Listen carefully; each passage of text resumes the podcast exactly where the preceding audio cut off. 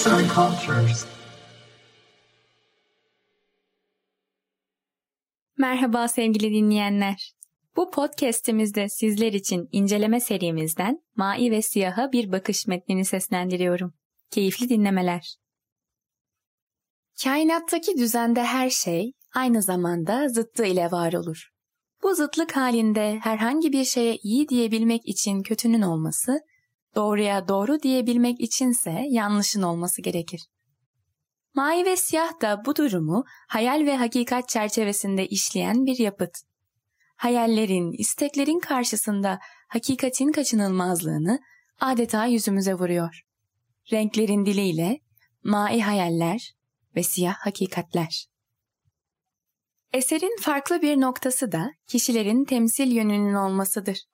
Yeniliklere açık Ahmet Cemil ve gelenekçi Raci bir manada da Servet-i nesliyle muallim Naci'yi temsil eder. Bu ikiliyi bir araya getirense Servet-i döneminin yayın hayatına işaret eden Mirat-ı Şuun gazetesidir.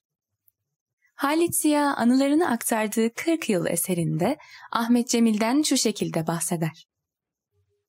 O zamanın hayatından, idaresinden, memlekette teneffüs edilen zehirle dolu havadan muzdarip, hastalıklı bir genç.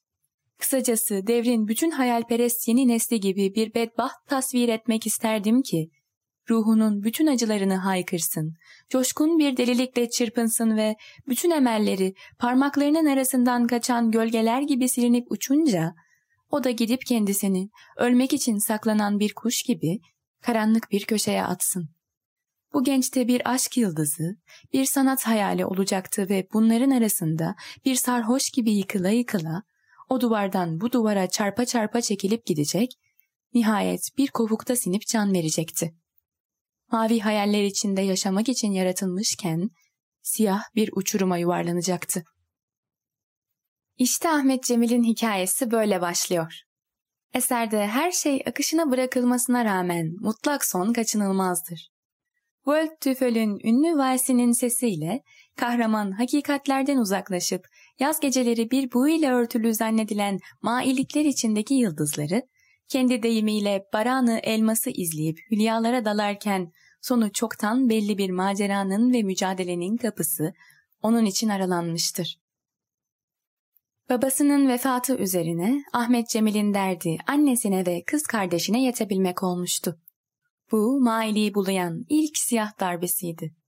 Ahmet Cemil artık yetişkin olmakla yükümlüydü. Ardı sıra gelen problemler bütünü, başta kardeşi İkbal'in yaptığı talihsiz evlilik, kardeşinin ölümüne sebep olan eniştesinin başına musallat ettiği borçlar ve tüm bu dertlerle uğraşırken yüreğinde yatan tüm güzel duyguların gerçek sahibi olduğunu düşündüğü Lamia'nın başkasıyla evlendirilmesi, Ahmet Cemil'in yetip gitmesine sebep olur. Bunların sonucunda onca şeyin içinde yazmayı başarabildiği şiir defterini eline alınca okuyası dahi gelmez. Kaybedilenlerin ardından pes edip lanet edercesine onu da yırtıp atar. Bu vazgeçişin ardından bir karar verir. Tutunacak dalı kalmayan çoğu kişideki kaçış isteği Ahmet Cemil'i zorluklarla aldığı diploması sayesinde annesiyle uzaklara çekip gitmeye sürükleyecektir. Yolda kendisinin aksine hayatın bu tür zorluklarına maruz kalmamış, tüm bunlar olurken yanında olan dostu Hüseyin Nazmi ile karşılaşır. Arkadaşı Avrupa'ya gidecekken o, bu yıkıntı halinde kendisine ölmek için saklanan bir kuş misali, etrafı çöllerle kaplı bir vilayet seçmiştir. Gemiye bindikten sonra hayatını düşünür. Mai düşlere daldığı o geceyi ve elmas yağmurunu hatırlar. Güverteden baktığındaysa siyah bir deniz görür. Hayatındaki bu iki önemli gecenin mukayesesiyle artık her şeyin onun için bu deniz kadar siyah ve dipsiz olduğunu fark eder. Dalgaların çağrısına kulak verip kendini derinliklere bırakacakken annesinin sesiyle bu düşüncesi bölünür. Annesinin sesi bireyin üzgün ve tedirgin hissettiğinde bilinçaltındaki ana rahmine ya da doğaya dönme arzusu düşünüldüğünde Ahmet Cemil için bir sığınaktır. Roman Ahmet Cemil'in bu siyah ve dipsiz geceden ayrılarak annesini yani sığınağını takip etmesiyle son bulur. Kahraman mavi hayaller içinde yaşamak için yaratılmışken, siyah hakikatlerin çaresizliği içerisinde yaşayarak hayatını devam ettirir. Yazan Beyza Nur Kaya, seslendiren İkbal Gülsoy